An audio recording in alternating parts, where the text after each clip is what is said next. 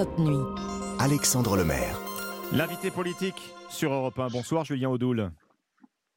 Bonsoir. Vous êtes porte-parole du Rassemblement national, conseiller régional de Bourgogne-Franche-Comté et candidat aux législatives dans la troisième circonscription de Lyon. Et vous dites, Julien Audoul, que le Rassemblement national veut incarner le vote utile pour ces législatives. Qu'est-ce que vous entendez par vote utile? Oui, le vote utile, le vote utile, c'est-à-dire euh, les intérêts du peuple contre l'élitocratie, contre l'oligarchie, contre la déconstruction de, de M. Macron, qui n'a visiblement euh, rien compris euh, de son quinquennat et rien compris du second tour de l'élection présidentielle.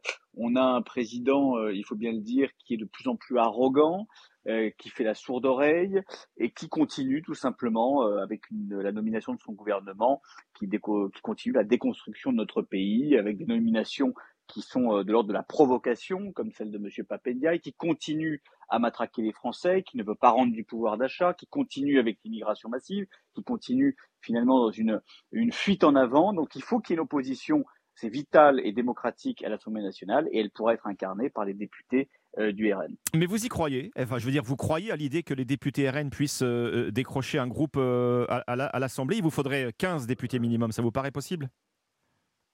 Non seulement nous allons décrocher un groupe, mais nous aurons beaucoup plus de députés, une force importante qui nous permettra de contrecarrer, de nous opposer à euh, la politique de, de M. Macron. Euh, c'est très important qu'il y ait une opposition, sinon il n'y a pas de démocratie. Euh, malheureusement, nous n'avons pas de proportionnel aujourd'hui, alors que nous le demandons depuis longtemps, alors que M. Macron l'avait promis en 2017 sous forme de, de dose. C'est-à-dire que le, le, mode de scrutin, il faut que le, mode de scrutin vous désavantage, c'est ce que vous dites.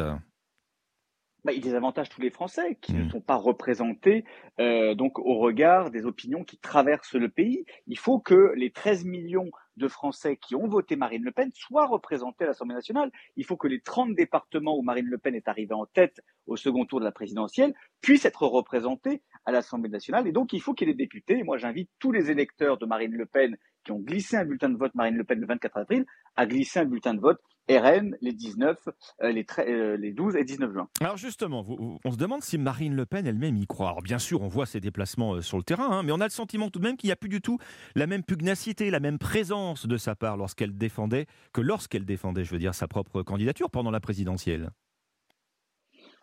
Marine Le Pen est en campagne, elle est partout dans tous les territoires, elle était euh, aujourd'hui euh, en Normandie. Elle est évidemment euh, en campagne dans le Pas-de-Calais où elle est candidate elle-même.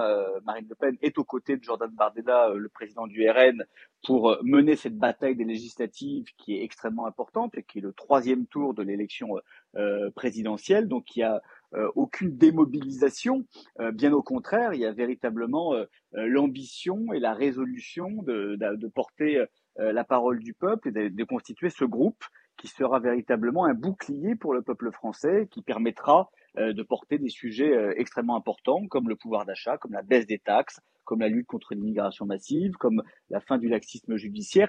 Euh, seul le Rassemblement national peut porter ces sujets et les mettre sur la table. Et on voit bien d'ailleurs que le gouvernement recule ou arrive à mettre de l'eau dans son vin sur certains sujets. J'en veux pour preuve euh, sa décision euh, de d'arrêter mmh. de sanctionner les automobilistes pour les petits excès de vitesse qui était une proposition de Marine Le Pen depuis très longtemps. Julien Audou, l'autorisation du, Burkini dans les piscines municipales de Grenoble euh, vient d'être suspendue par, par la justice. Vous vous positionnez à nouveau sur cette question du Burkini. Il faut une loi pour, pour, pour l'encadrer?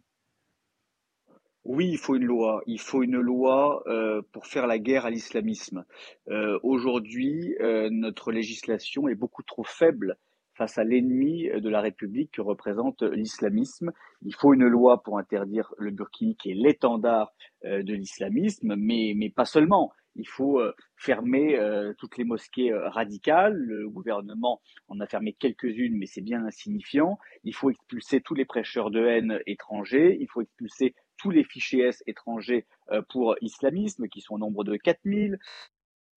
il faut couper toutes les subventions aux associations communautaristes et islamistes. Et il faut aussi s'attaquer aux complices, à ceux qui pactisent, à l'extrême gauche notamment, qui, euh, dans ces collectivités, par la voix de ses élus, pactisent avec les ennemis euh, de la République, comme M. Piolle euh, à Grenoble, qui est dans une visée, je dirais, totalement anti-républicaine, mmh. de favoriser les emblèmes et les outils de l'islamisme. À sa prise de fonction à Matignon, Elisabeth Borne a dit Je ne mentirai pas aux Français. Et là, on a beaucoup pensé à la réforme des retraites. Beaucoup ont pensé Ah, c'est une façon de dire pour la Première ministre que bah, promettre la retraite à 60 ans, comme vous le faites au Rassemblement national, ce n'est pas tenable financièrement.